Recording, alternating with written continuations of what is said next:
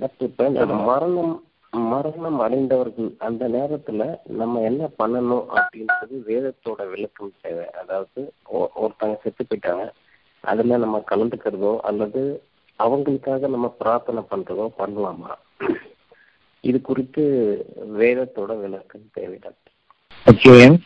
8:9 மேலும் வானவர்கள் நிராகரிப்பவர்களின் உயிர்களை கைப்பற்றும் போது மரணம் அடையும் பொழுது நிராகரிப்பவர்களின் உயிர்களை கைப்பற்றும் பொழுது நீங்கள் பார்த்திருக்கானால் அவருடைய முகங்களிலும் முதுகுகளிலும் அடித்துக் கொள்வார்கள், எளிக்கும் நரக வேதனையை சுவையார்கள். இதுக்கு என்ன அர்த்தம் இருக்கும்? முதுகுகளிலும் முகங்களிலும் அடித்துக் கொள்வார்கள், எளிக்கும் நரக வேதனை சுவையார்கள். எப்ப கேட்கிறாங்க? மரணம் அடைந்துள்ளது. அவருடைய உயிர்களை இறுதியாக கைப்பற்றும் பொழுது தீர்ப்பு கூறப்பட்டுவிட்டது. யார் தன்னுடைய மனதில் இருக்கக்கூடிய சாட்சியத்தை மனசாட்சியத்தை நிராகரித்து வாழ்கின்றார்களோ அவர்கள் தங்களுடைய மனசாட்சியத்தை காலப்போக்கில் தங்களுடைய அகம்பாவத்தின் காரணமாக இரக்கமில்லாமல் மறந்து விடுகின்றார்கள். மனசாட்சியம் அதிகபட்சம் வேலை செய்வது உங்களுடைய இரக்கத்தின் போது, இரக்க குணத்தின் போது, பெருமகிழ்ச்சியின் போது. உங்களுடைய மனசாட்சியை நீங்கள் மறந்து விடுவதற்கும் தவறி விடுவதற்கும் ஏகப்பட்ட சூழ்நிலைகளை சைத்தான் அமைக்கின்றான். உங்களுடைய பெருமையில் ஆகும் பொழுது உங்களுடைய அகப்பார்வை மூடப்பட்டுவிடுகின்றது. உங்களுடைய கருணையில் வாழும் பொழுது உலகத்தினுடைய பார்வை மூடப்பட்டு அகப்பார்வை திறக்கப்படுகிறது. ஒவ்வொருவருடைய வாழ்நாள் முழுமையிலும் அகப்பார்வையை திறக்கக்கூடிய சூழ்நிலைகளை ஒவ்வொரு பொருளிலும் நாம் வரம்பு மீறும்பொழுதெல்லாம் இறைவன் கொண்டு வருகின்றான்.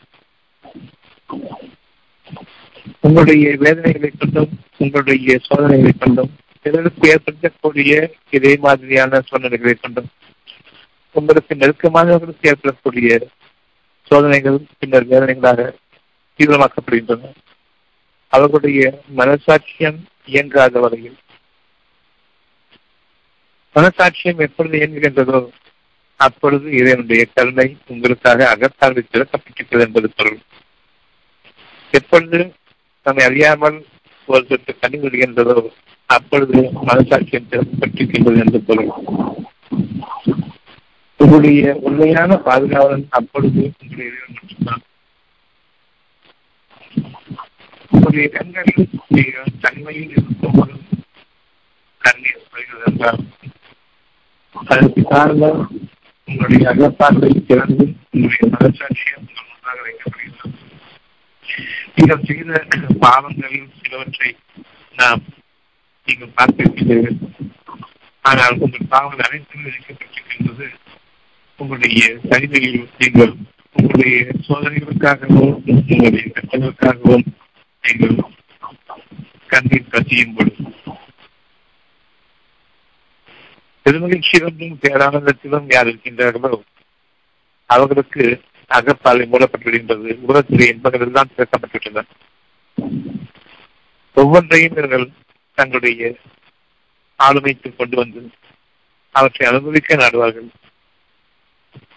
அகப்பார்வையின் போது திறக்கப்படும் பொழுது மனசாட்சியிலும் திரும்பும் பொழுது உலகத்தினுடைய பார்வையில்தான் மூடப்பட்டுவிடும். எதிலும் அவர்களை நாட்டம் சென்றார்.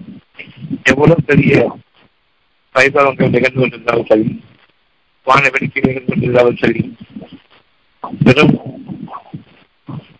உங்களுடைய உண்மையை போற்றக்கூடிய நிகழ்ச்சிகளில் நீங்கள் பங்கெடுத்தாலும் சரி, உங்களுக்கு வேதனை என்று ஒன்று வந்துவிட்டால் அந்த கடமை எல்லாம் மூடப்பட்டுவிடும்.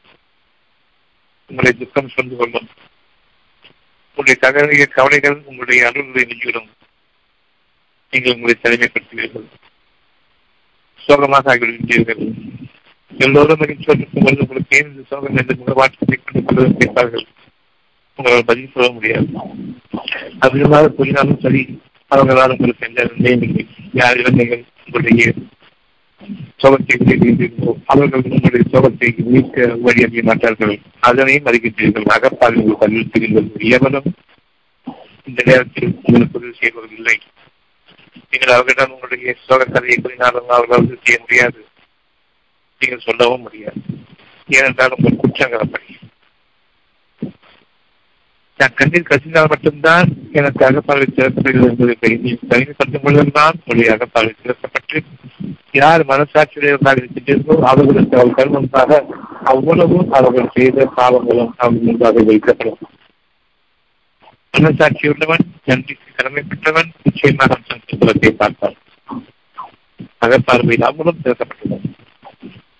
ஒவ்வொரு கட்டத்தின் போதும் நீங்கள் உங்களுடைய அகப்பார்வை திறப்பை பார்க்க வேண்டும். அவ்வளவுமே உங்களுடைய குற்ற பதிவுகள், நீங்கள் செய்வற்றை பற்றி பற்றிருக்கும் எதிர்மன்றம் என்று குற்றச்சாட்டுகள், நான் இவ்வளவையும் நன்மைக்கு வாழ்த்து கொண்டிருக்கின்றேன், நீங்கள் ஏற்பட்ட குற்றங்களை இப்பொழுது பார்க்கிறீர்கள். நான் இந்த பாவம் செய்வேன், அப்படி பாவம் செய்தேன், எவ்வளவோ பாவங்கள் செய்தேன் என்று ஏற்பட்டவைகளை நீங்கள் உங்களுடைய வாழ்நாள் முழுமைக்கு செய்தவர்களை கொள்ள முடியும். ஒட்டுமொத்தமாக குற்றங்களை மாறி மாறி மாறி ஒவ்வொரு பக்கத்திலும் நாம் திருக்கும் பொழுதுதான், ஒவ்வொரு நாளிலும் நாம் செய்த பாவங்களை நாம் பார்க்கும் பொழுது கண்டிப்பாக ஏன் இவ்வளவு நாளும் என்னை இறைவன் பிடிக்கவில்லை, ஏன் பிடிக்கின்றான் என்ற ஒரு கேள்வி ஏற்படும். இது எந்த பாவத்திற்காக பிடிச்சிருக்கின்றான், அவ்வளவு பாவங்களுக்காகவும் என்று உங்களுக்கு ஒரு சோதனை. இந்த பாவங்களை நீங்கள் வெளியில் கூறினால் நன்றாக உங்களுக்கு வேண்டும் என்று சொல்வார்கள். அவருடைய மனசாட்சியும் தேர்ந்தெடுக்கும் பொழுது உங்களுடைய பாவங்களுக்கு மன்னிக்கப்பட்டாட்டை விட உங்களுக்கு எந்த விமோசனமும் இல்லையே என்று சொல்கிறீர்கள். தங்களுடைய மனசாட்சியிலிருந்து பேசுபவர்களாக இருக்கின்றார்கள். அதிகமாயின் இவ்வளவு குற்றங்களுக்காக உங்களை பிடிக்காமல் உங்களை வாழ விட்டிருந்தாலே அந்த இறைவனத்தில் நீங்கள் நன்றியோடு மன்னிப்பு கேட்பீர்களா?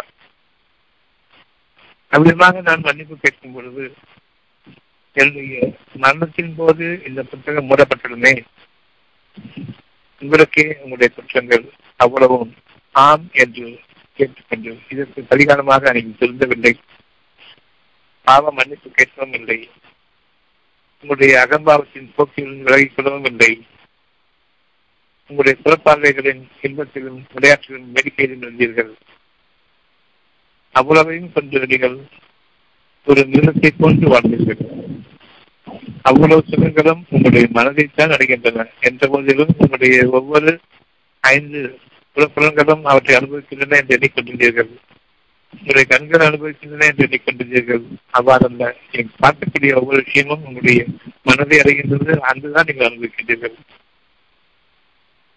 ஒவ்வொரு புலனும் 5 புலன்களில் ஒவ்வொன்றும் உங்களுக்காக உங்களுடைய சுழற்சி அனுபவித்துக் கொண்டிருக்கும் பொழுது அது வெளிப்புற புலன்களில் அனுபவித்து அனுப்பியிருக்கின்றீர்கள். அதிகமாக அல்ல உங்களுடைய மனதில். அதிகமாக மனதில் அனுபவித்துக் கொண்டிருக்கும் போது மனசாட்சி சிறந்திருக்கின்றது. எவ்வளவு வீழ்வெடுக்கையும் உங்களுக்கு உதவாது. இந்த செல்மையின் பகற்றும் அலங்காரமும் ஒரு சொற்ப நேரத்திற்குத்தான் நீங்கள் உங்களுடைய பொருள்களை செலவு செய்வது இவற்றுக்காகத்தான். அப்பளவும் செலவு செய்கின்றீர்கள். ஆனால் நீங்கள் ஒருவருக்கு உணவளித்திருந்தால், ஒரு அனாதையை நீங்கள் கண்ணியப்படுத்தியிருந்தால், அந்த உணவும் அந்த கண்ணியமும் அவர்களுக்கு வாழ்நாள் உரிமைக்கும் ஒரு பாதையை நிச்சயமாக அவர்கள் திறந்திருக்கும். ஆனால் நீங்கள் செய்யவில்லை. உங்களுடைய நன்மைகளிலிருந்து நீங்கள் எந்த விஷயத்தையும் ஒரு செய்யவில்லை. இன்றைய அகம் உங்களுக்கு அறிவிக்கக்கூடிய உங்களுடைய பாவங்களுக்கு நீங்கள் விலகிக்கொள்வதை போன்ற ஒரு நன்மை நீங்கள் உங்களுக்கு உதவி செய்து கொண்டவராக உங்களிடம் எது இல்லையோ மற்றவர்களுக்கு அதனை கொடுக்க முடியாது.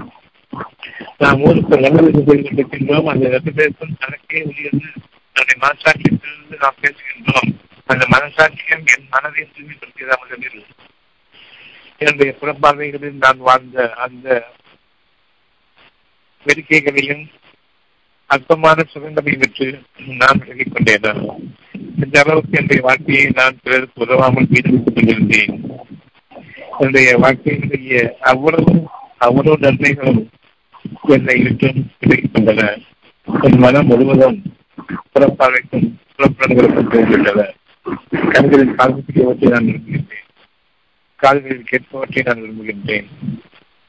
எவையெல்லாம் எனக்கு சுகம் என்று எண்ணுகின்றனோ அது புறப்புறங்களில் மட்டும்தான் நடக்கின்றது என்று எண்ணிக்கொண்டிருக்கின்றேன்.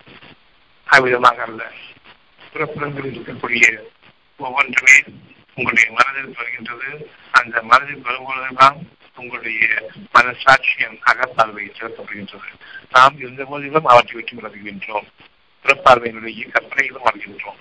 புறப்பார்வையில் எவற்றையெல்லாம் நாம் அனுபவித்தோமோ அது நம்முன் இல்லாத பொழுது புறப்பார்வையின் சுழற்சியில் கற்பனைகளில் நாம் வாழ்கின்றோம். அங்கு நம்முடைய வாழ்க்கை இன்னும் மோசமாக செல்லப்படுகின்றது. இது நம்முடைய எண்ணத்தை நமக்கு சீராக்க வேண்டும். எண்ணம் மனதின் சாட்சியத்தோடு ஒன்றுபட வேண்டும். எண்ணம் ஒவ்வொன்றையும் நாம் தெளிவாக பார்க்கவும் வேண்டும், தெளிவாக கேட்கவும் வேண்டும். ஆக நம்முடைய வாழ்க்கையில் எதனை நாம் அனுபவிக்க இருக்கின்றோம் என்பதை நீங்கள் கவனிப்பீர்களானால், மனதில் எவையெல்லாம் என்னுடைய 5 புலன்கள் மூலமாக நான் ஏற்கின்றேனோ அந்த 5 புலன்கள் மூலமாக நான் ஏற்பதை, என் மனதிற்கு சுகமானதை என் மனசாட்சியம் எனக்கு அறிவிக்கும் பொழுது ஒவ்வொன்றையும் நான் சீர்தூக்கி பார்க்கின்றேன். அந்த மனசாட்சியம் அறிவிக்கும் நீங்கள் புறப்பிறன் வாயிலாக அனுபவிக்கூடிய ஒவ்வொன்றும் அற்பமான சுகத்தில் கூடியவை. நீங்கள் புறப்படங்களால் அனுப்பிக்கூடிய ஒவ்வொரு தீமையும் ஒவ்வொரு கட்டமும் அதுவும் அற்ப காலத்திற்கு மட்டுமே நினைத்திருக்கும். அது உங்களுக்கு வேதனையாக கருத வேண்டாம். உங்களுடைய சோதனைக்காக நீங்கள் வேதனைகளுக்குள்ள சோதனைகளுக்காக ஆகும்பொழுது உங்களுடைய புறப்படங்கள் நீங்கள் ரசிக்க முடியவில்லை. உங்களுடைய மனதில் புறப்படங்களை நான் ரசிக்க முடியவில்லை என்ற அந்த இயக்கம் இருக்கிறதை தவிர உங்களுடைய மனதில் அகப்பார்வையில் உங்களுக்காக மனசாட்சி அறிவிக்கக்கூடிய அந்த ஒரு விஷயத்தை நீங்கள் முதலில் கவனித்து தவறுகின்றீர்கள். அங்கு எதிர் கொள்கின்றான் புறப்பார்வைகளிலும் புறப்புறங்களிலும் புற உறுப்புகளிலும் நிகழ்ந்து கொண்டிருக்கக்கூடிய ஒவ்வொரு விஷயமும் அற்ப காலத்திற்காக, அற்ப காலம் எப்படியோ அதே போன்றே அற்ப காலத்திற்குத்தான் அந்த வேதனையும் என்பதை அறிவிக்கும் பொழுது நம் மனம் அமைந்திருக்கின்றது. யாரிடமும் சென்று எந்த விதமான ஒரு மனதுக்கு ஆதரவான விஷயத்தையும் நான் கேட்க வேண்டிய அவசியம் கிடையாது. உங்களுடைய உள்ளத்தில் உங்களுடைய இறைவன் உங்களுக்கு பாதுகாவலாக இருக்கின்றான். ஒவ்வொரு சோதனையின் போதும் உண்மையான பாதுகாவலாகிய இறைவனிடமிருந்து ஒப்புகின்றீர்கள். உங்கள் புத்தகத்திலிருந்து அவன் உங்களுக்கு அறிவிக்கும் பொழுது நீங்கள் கவனிக்க வேண்டும். என் பாவங்கள் மன்னிக்கப்படுவதாக என்பது எப்பொழுதுமே உங்களுடைய காலை முதல் இரவின் தூக்கம் வரையில் அமைந்திருக்க வேண்டும். என் பாவங்கள் மன்னிக்கப்பட வேண்டும். அவ்விதமாக என் பாவங்கள் மன்னிக்கப்பட வேண்டும் என்று நான் என்னுடைய இதயத்தில் விரும்பும் பொழுது அங்கு என் இறைவன் எனக்காக என்னுடைய புத்தகத்தின் பதிவுகளை திறக்கின்றான். ஒவ்வொரு பக்கமாக நான் பார்க்கும் பொழுதெல்லாம், அதாவது ஒவ்வொரு நாளும் ஒவ்வொரு பக்கமாக இருக்கின்றது, ஒவ்வொரு அத்தியாயமாக இருக்கின்றது.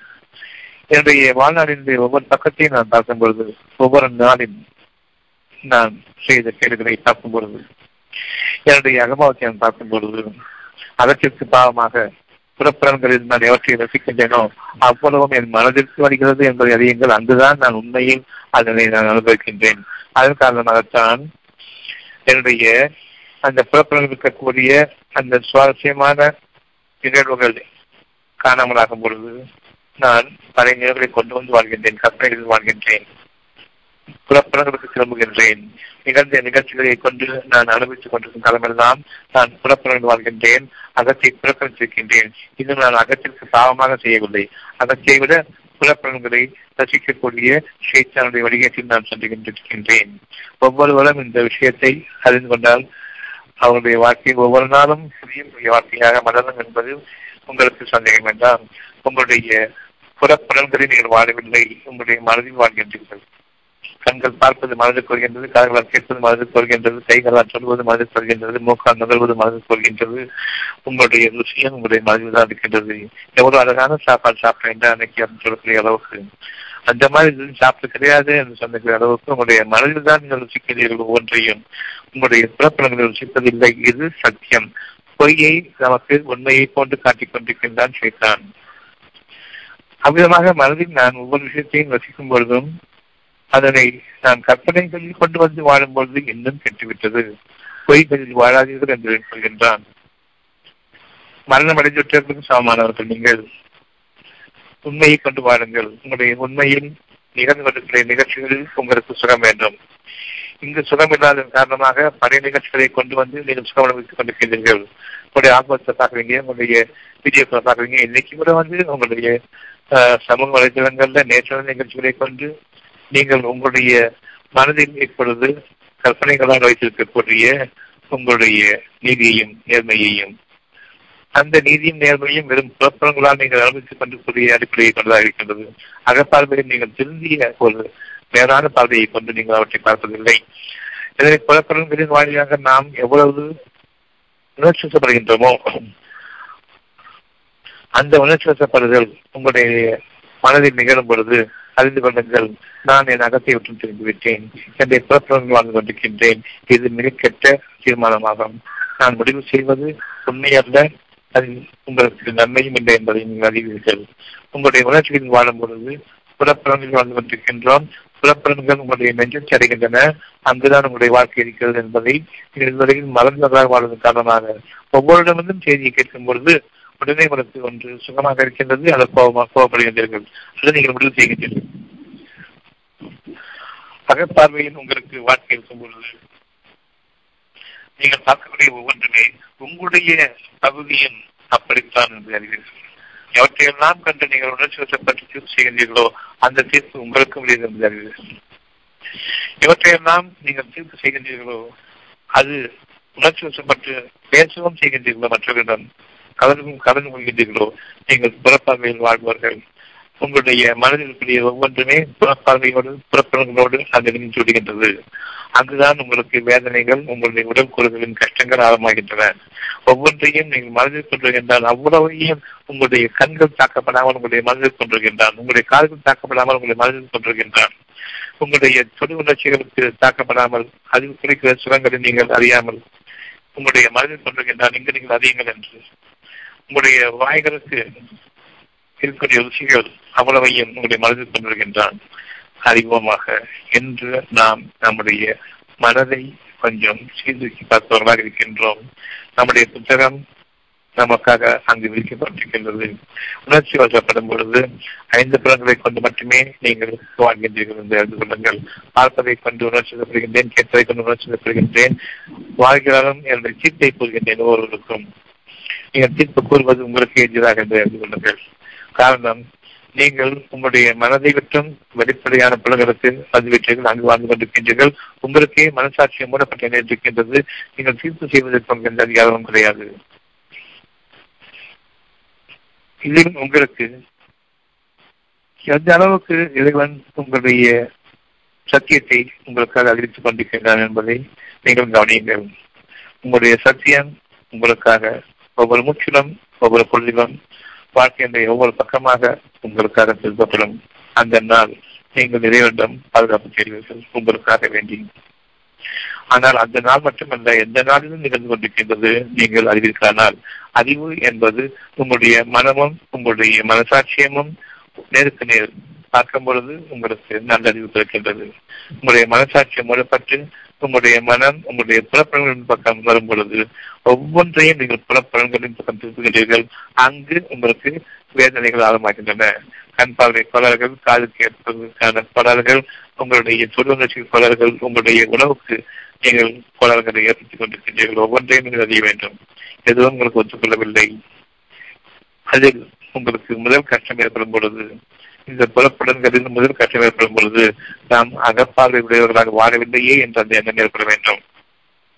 என் மனதில் சங்கமிக்கக்கூடியதை நான் மீண்டும் புலப்படும் பக்கமே தள்ளினேனே, அந்த சுகமான உணர்வையும் கஷ்டமான உணர்வுகளையும் உணர்ச்சிகளையும் என்னுடைய புலப்படங்கள் தாங்காது. அங்கு அது மரணமடைகின்றன. மரணமடைந்துவிட்ட பிறகு உங்களுடைய அந்த குறிப்பிட்ட புத்தகம் மூடப்படுகின்றது. குறிப்பிட்ட உங்களுடைய வாழ்க்கை புத்தகத்தின் பக்கங்கள் மூடப்படுகின்றன. இனி அதன் மீது யாருக்கும் அதிகாரம் கிடையாது. இதனாக நான் ஒவ்வொரு நாளிலும் என்னுடைய புறப்படங்கள் வாழ்ந்து கொண்டிருப்பதை கவனியுங்கள்.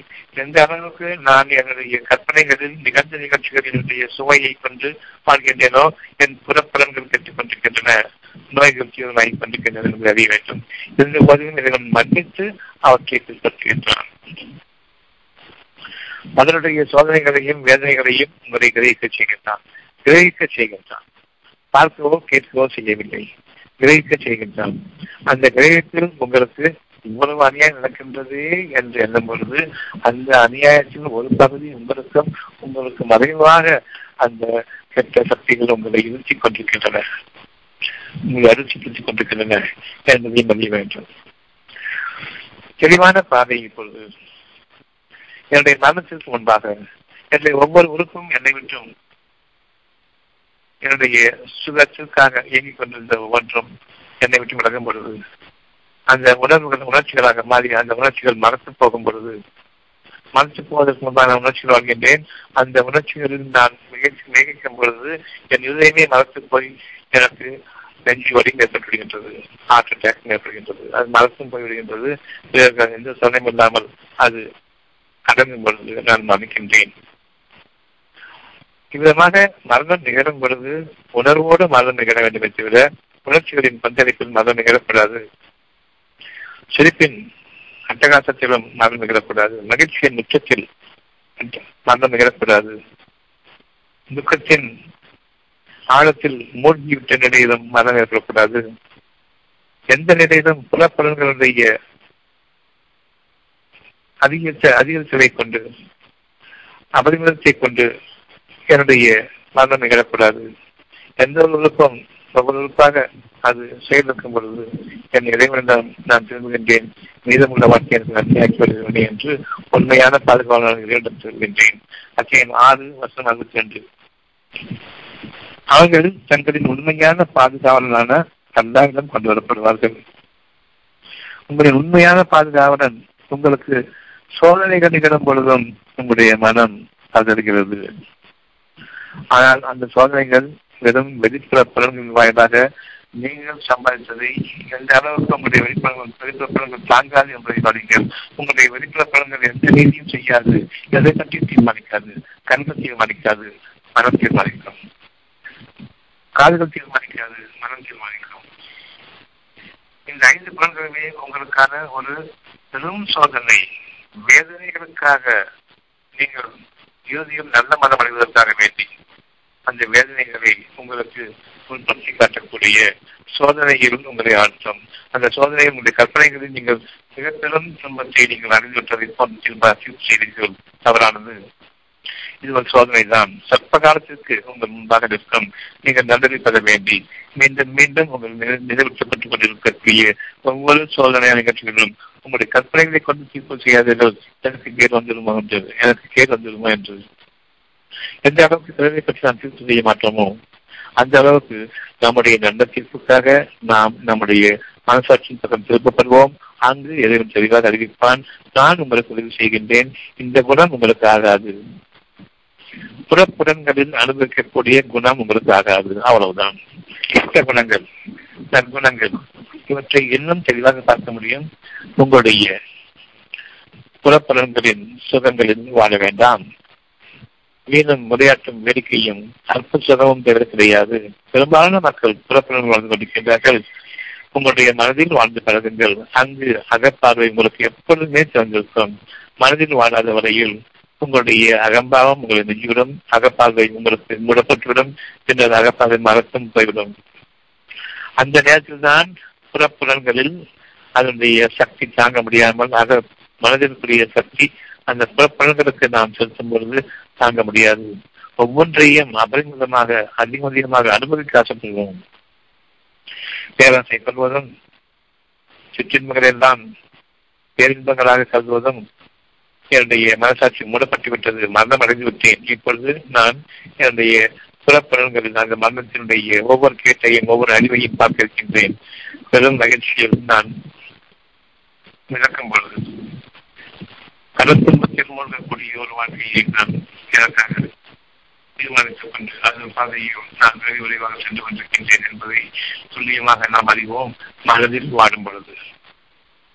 அந்த மனதில் இருக்கக்கூடிய ஒரு பேரின்பம் உங்களுடைய முகத்தில் அட்டகாசம் செய்தாக வருகின்றது. அந்த மனதில் இருக்கக்கூடிய ஒரு சோதனை களம் அதில் நீங்கள் வாழும் பொழுது உங்களுடைய முகம் சற்றே வாடிப்படுகின்றது.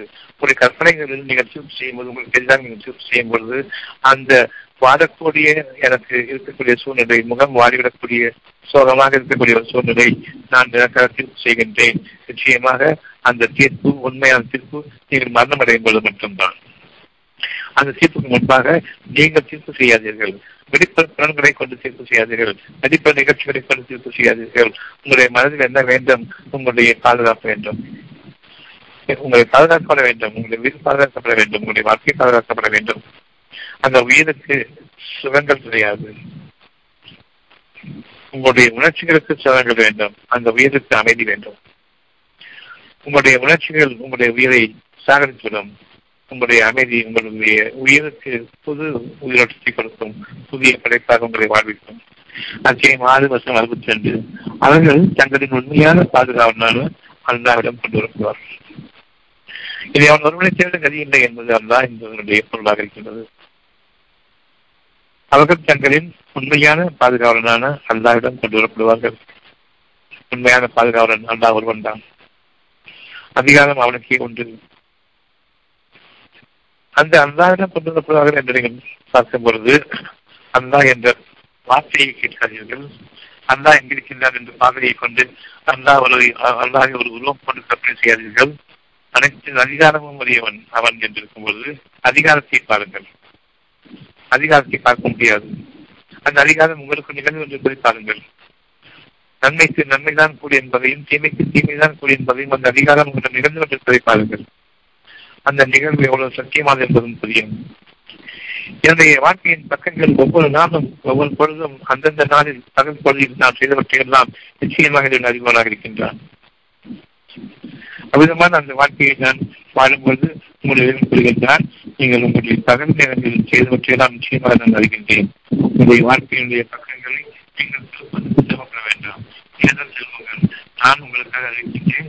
நீங்கள் செய்த வேண்டும் என்பதை யாரொருவர் சண்டைப்படுத்தப்படும் பொழுது அவர்கள் தங்களுடைய வாழ்க்கையின் பக்கங்களை பார்க்க ஆசைப்படுகிறார்களோ அவர்கள் அறிவிக்கின்றான்.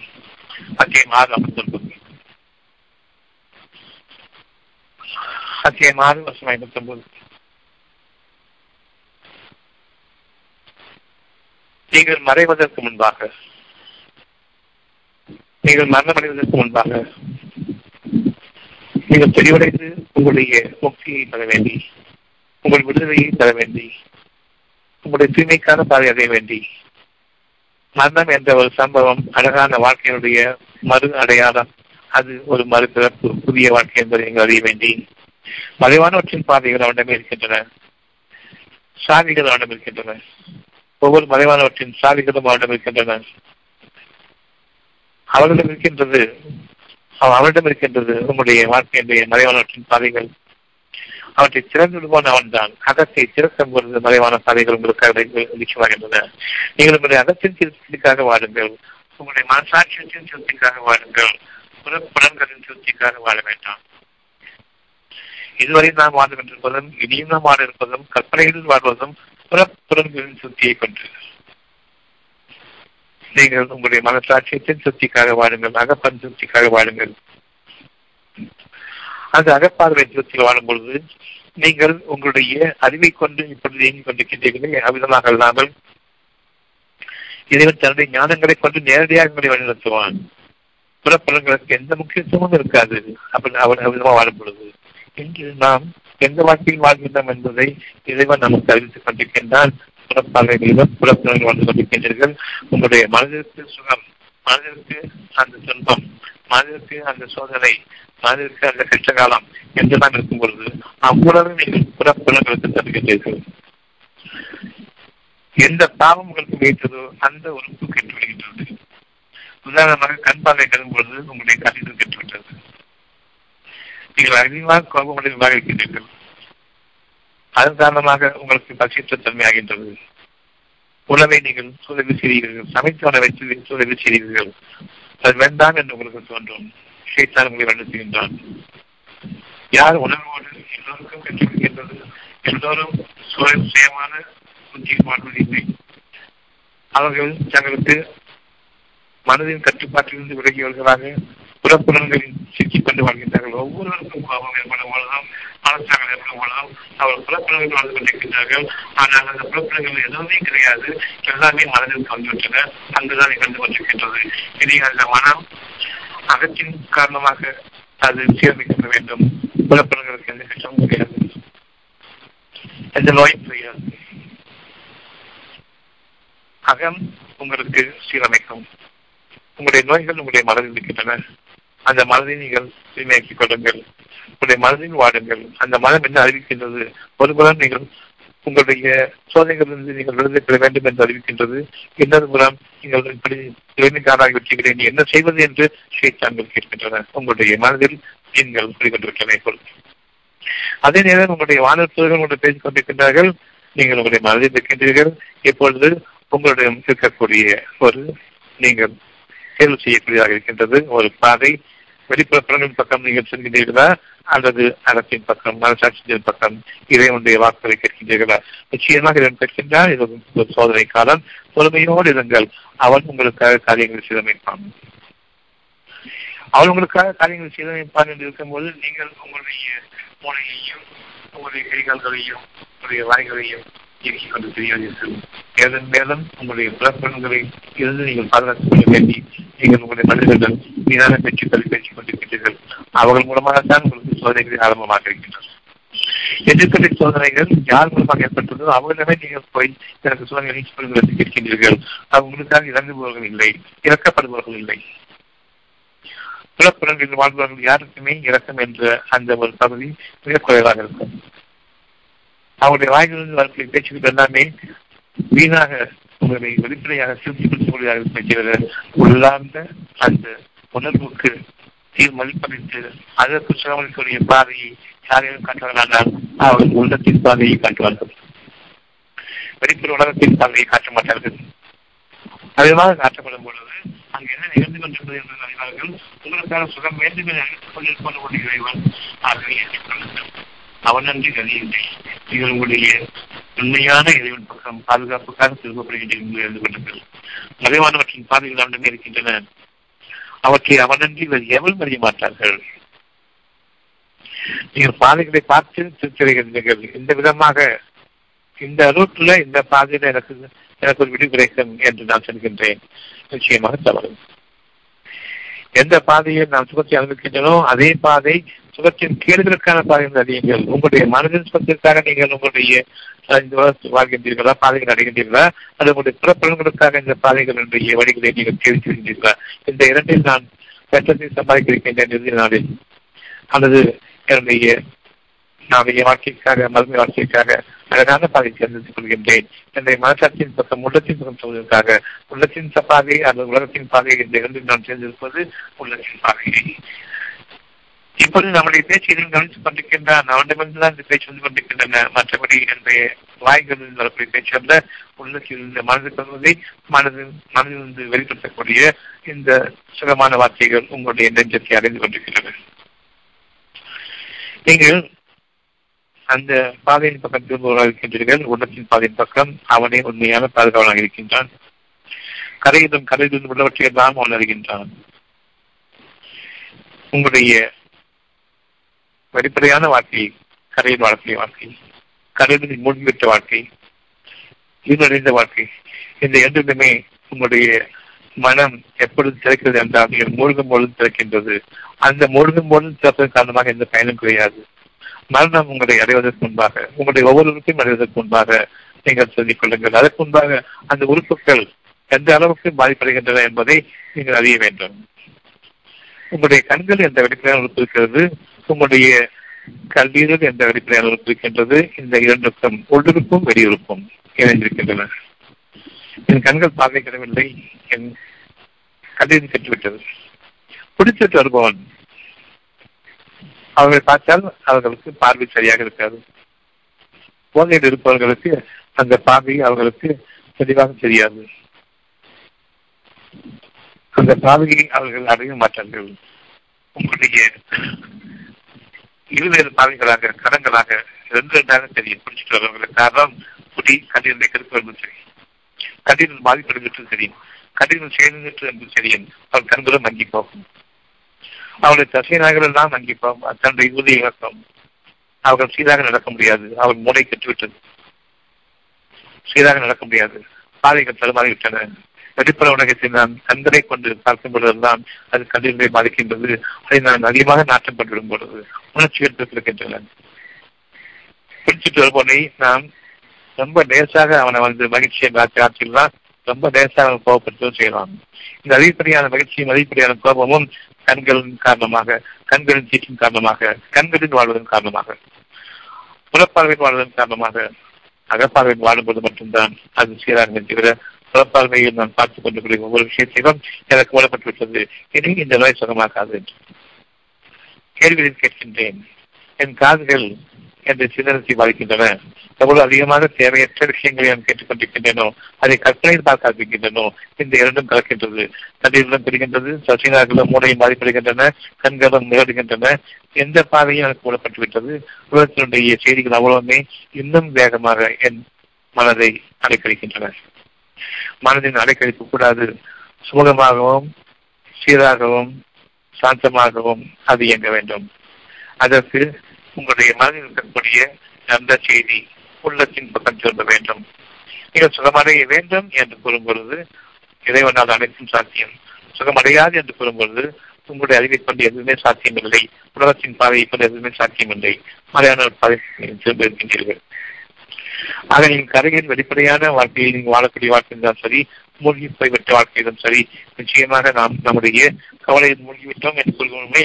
நம்முடைய கவலையில் மூழ்கிவிட்டோம் என்று இருக்கும்பொழுது இதனுடைய பேச்சை கேட்பதற்கு திறந்து இல்லாமலாகிவிட்டோம். உள்ளம் மூடப்பட்டுவிட்டது. நாம் மூழ்கி கொண்டிருக்கின்றோம். உள்ளம் தெரிஞ்சிருக்கும் வரையில் நாம் கப்பலில் காப்பாற்றப்பட்டுக் கொண்டிருக்கின்றோம். எவ்வளவு பெரிய கடலாக இருந்தாலும் உள்ளம் தெரிஞ்சிருக்கும் வரையில் நாம் நடுக்கடலில் அணைகள் மோதும் போது கப்பலில் காப்பாற்றப்படுகின்றோம். அந்த கப்பல் மூழ்காது. ஆனாலும் பயபக்தியோடு பயம் இருக்கும். இதனை அழைப்போம். அந்த பயபக்தியோடு நடுக்கடலில் நாம் பெறக்கூடிய அந்த துன்பத்தை நீங்கள் கற்பனை செய்கிறானால், இப்போது நீங்கள் அனுபவிக்காத ஒன்றை கற்பனை செய்கின்றீர்கள். அப்போது நீங்கள் இதனை மட்டும்தான் நினைப்பீர்கள் என்பது உறுதியாக இருக்கட்டும். அந்த 1000 பேர் இருந்தாலும் சரி, ஒவ்வொருவரும் தனித்தனியே ஆகுவார்கள். இறைவனை என்று அழைப்பார்கள். யாரும் ஒருவர் மற்றவர்கள் சேர முடியாது. நிச்சயமாக அங்கு உதவி இல்லை. ஒவ்வொருவருமே தன் உயிரை பாதுகாத்துக் கொள்வதற்காக அவரவர்களுடைய இறைவனை அழைத்துக் கொண்டிருப்பார்கள். அந்த எதிர்முறை இறைவன் தான் உள்ளத்தின் இறைவன். இப்ப இவ்விதமாக நாம் நம்முடைய மனதில் எவ்வளவு காலம் வாழ்ந்தோம் என்பதையும், வெளிப்புற புலன்களில் எவ்வளவு காலம் வாழ்ந்தோம் என்பதையும் உங்களுடைய புத்தகம் உங்களுக்காக பதிவு செய்யப்பட்டதாக இருக்கின்றது. அந்த புத்தகம் மனசாட்சி. ஒவ்வொரு நாளும் நீங்கள் அறிய வேண்டும். உங்களுடைய மனசாட்சியத்தின் பகுதியில் நீங்கள் வாழ வேண்டும். அத்தியமாக அறுபது உங்களை அவன் தனிமைப்படுத்தும் பொழுது பெரும்பாலும் இறைவன் நாம் தனிமைப்படுத்தப்படுகின்றோம். அப்பொழுது அவன் உங்களை இறக்க செய்கின்றான். உங்களுடைய புறப்படன்களில் உங்களை இறக்க செய்கின்றான். உங்களுடைய கற்பனைகளில் உங்களை இறக்க செய்கின்றான். நீங்கள் பகலில் செய்தவற்றை நாம் அறிகின்றான். எப்பொழுது நான் இறப்பேன் என்றால் என்னுடைய கஷ்டங்களில் நான் ஆகும் பொழுது, என் மனம் சோர்ந்து விட்டது, எனக்கு வழியிலே என்று ஆகும் பொழுது நான் இறந்து விட்டேன். இந்த உலகத்தில் எனக்கு வழியிலே என்றதுக்கு முன் நான் இறந்து விட்டேன். அந்த மாதிரியான பக்கங்கள் உங்களுக்காக திரும்பப்படுகின்ற தனிமையில் இருக்கும் பொழுது உங்கள் பாவங்களை பாருங்கள் என்று. ஆனால் பெரும்பாலும் நாம் நம்முடைய உலகத்தினுடைய விஷயங்களில் மூழ்கி கிடக்கின்றோம். தூக்கம் நம்மை அரவணைக்கும் வகையில் உறுதியாக அறிந்து கொள்ளுங்கள். அவன் உங்களுக்கு மரணத்தை கொடுப்பதற்கு முன்பாக நீங்கள் செய்த பாவங்களை பாருங்கள்.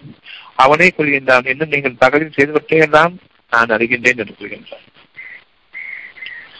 ஆக என்னை திரும்புங்கள். நான் செய்தவற்றின் நன்மை என்ன, தீமை என்ன என்று கூறுங்கள். திரும்பங்கள், கேளுங்கள். இப்பொழுது அறிவிப்பான். என் இறைவனை, என்னுடைய பாவங்களை மன்னித்து எனக்கு நீ அறிவிப்பாயாக. என்னுடைய உணர்வோடு நான் பார்க்கக்கூடியதாக இருக்கட்டும். மற்றவர்கள் துன்பப்படும் பொழுது எப்படி நான் கஷ்டப்பட வேண்டும், அதே போன்ற என்னுடைய என் காரணமாக யாருக்கு துன்பம் குறித்திருக்கின்றேன், எனக்கே நான் செய்து கொண்ட பாவம் என்ன என்பதை அறிவிப்பாக இறைவனை. என் பக்கங்கள் எனக்காக காட்டப்படும். உங்களுக்காக நற்செய்தி கொடுப்படும். ஏனென்றால் அதனுடைய விளைச்சல் இன்னும் வாழவில்லை. அதனை விளைவுகளுடன் உங்களை சீண்டவில்லை. உங்களுடைய இறைவன் உங்களுக்காக அறிவித்துக் கொண்டிருக்கக்கூடிய ஒரு நற்செய்தி உங்களோடு இணைந்திருக்கின்றது. இப்பொழுது சோதனையிலும் ஆகவில்லை, சோகத்திலும் ஆகவில்லை. ஆனாலும் நீங்கள் செய்த கஷ்டங்களை, நீங்கள் செய்த பாவங்களை அறிவித்துக் கொண்டிருக்கின்றான். என் இறைவனே என்ற பாவம் அறிவிப்பாயாக. இந்த வசதியை பார்க்கும் பொழுது இரவில் நான் மரணிக்க போகின்றேன் என்பது உறுதி. காரணம், மரணம் என்னை நெருங்கிவிட்டால் எப்படி மரணம் எனக்கு உறுதி என்பதை எண்ணுவேனோ அந்த விதமாகவே நீங்கள் உங்களுடைய ஒவ்வொரு தூக்கத்தையும் இது மரணத்தினுடைய ஒரு முடிவான பகுதி என்பதை அறிய வேண்டும். உங்களுடைய எருடன் காவலுக்கு கேட்காமல் தூங்க செல்ல வேண்டாம். ஏனென்றால் அவ்வளவுக்கு கஷ்டங்கள் இருக்கின்றன. உங்களுக்கு உங்களுடைய புறப்பலன்களில் வாழ்ந்தீர்களே, அந்த புறப்பலன்கள் மனதில் கொள்வதையெல்லாம் உங்களுடைய புறப்பலன்கள் பக்கம் தூக்கினீர்கள். அது தாங்காது, புலப்பலன்கள் தாங்காது. ஒரு கவனம் உணவுக்கு மேலாக 10 கவனத்தை கொண்டு உண்டால் உணவு தாங்காது. ஆனால் தாங்காது என்று அறிவிப்பது மனது.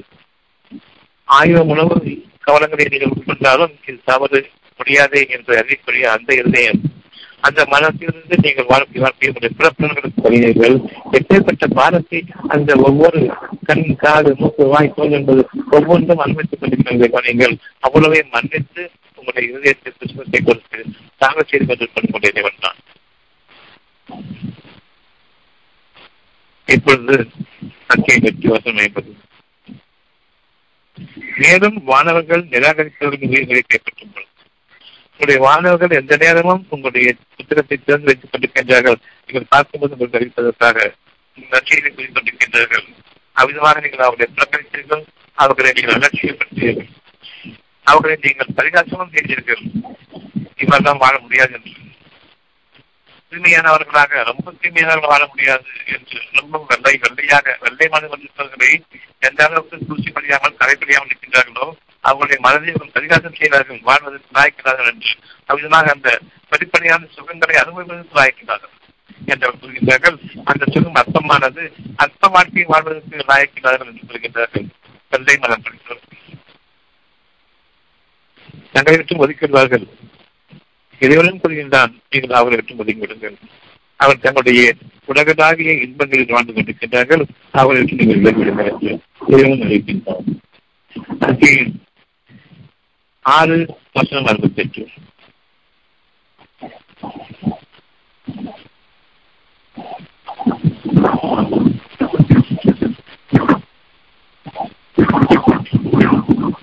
6:68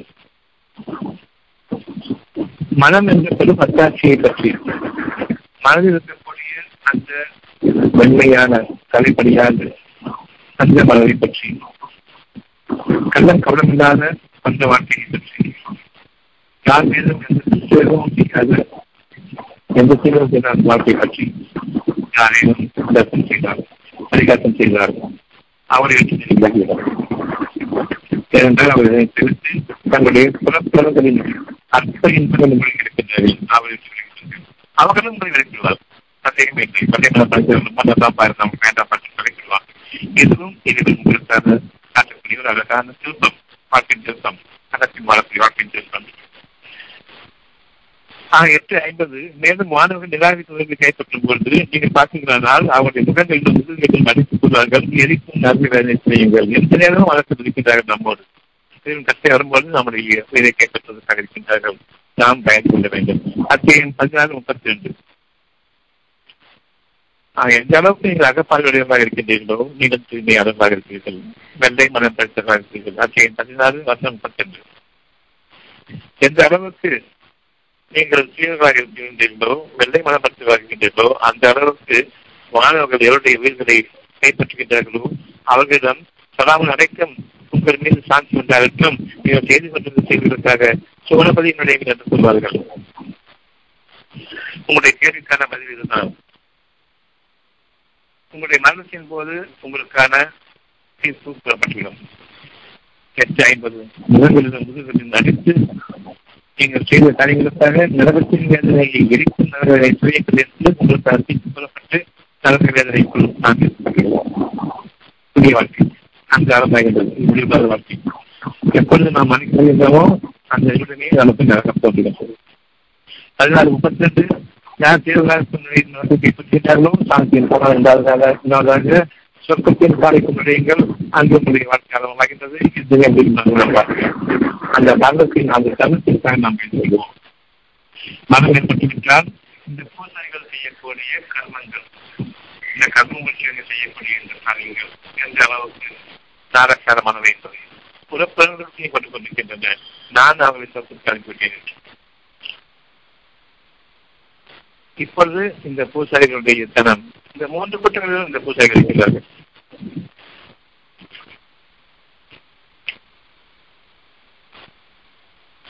சொர்க்கத்துக்கு அனுப்புவேன். இந்துக்கள், முஸ்லிம்கள், கிறிஸ்தவர்கள் இறுதி காரியங்களை செய்வார்கள். சபிக்கப்பட்டவர்கள், இறைவனுடைய தீர்ப்பை மாற்றி எழுதக்கூடியவர்கள். ஒவ்வொரு வருஷம் மாற்றி எழுதிப்பாங்க. இறுதி செய்கிறேன், ஞானஸ்தானம் பண்ண போறேன், கசம் பாத்தியா வந்துடுவேன். மூணு பேரும் மூணு விதமான பேச்சுக்களையும் மூன்று விதமான சைத்தான்களுடைய பகுதிகளையும் வாழ்க்கையாக மற்றவர்கள் அறிவித்து இறுதியாக சடங்குகளை செய்து கொண்டிருக்கும். அந்த சடங்குகள் என்பதும் தெரியும். சடங்குகள் போய் நிகழ்பவை உண்மை, உள்ளத்தில் நிகழ்பவை உண்மை, மனதில் நிகழ்ந்து வந்திருப்பது உண்மை.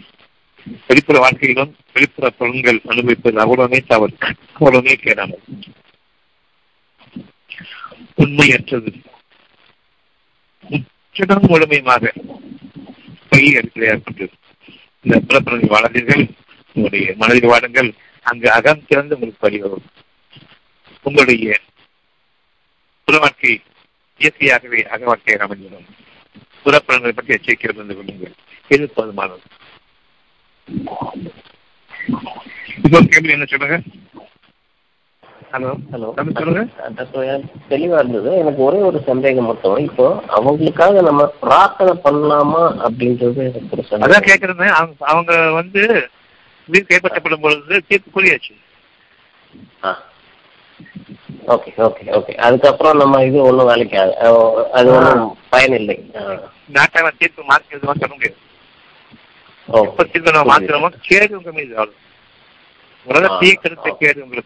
பூசாரிகள் முதல் குற்றவாளிகள், நரகத்தின் மையப்பகுதிக்கு எடுத்துக்கொள்வார்கள், நரகத்தின் எரிக்கட்டை இருந்த பூசாரிகள்.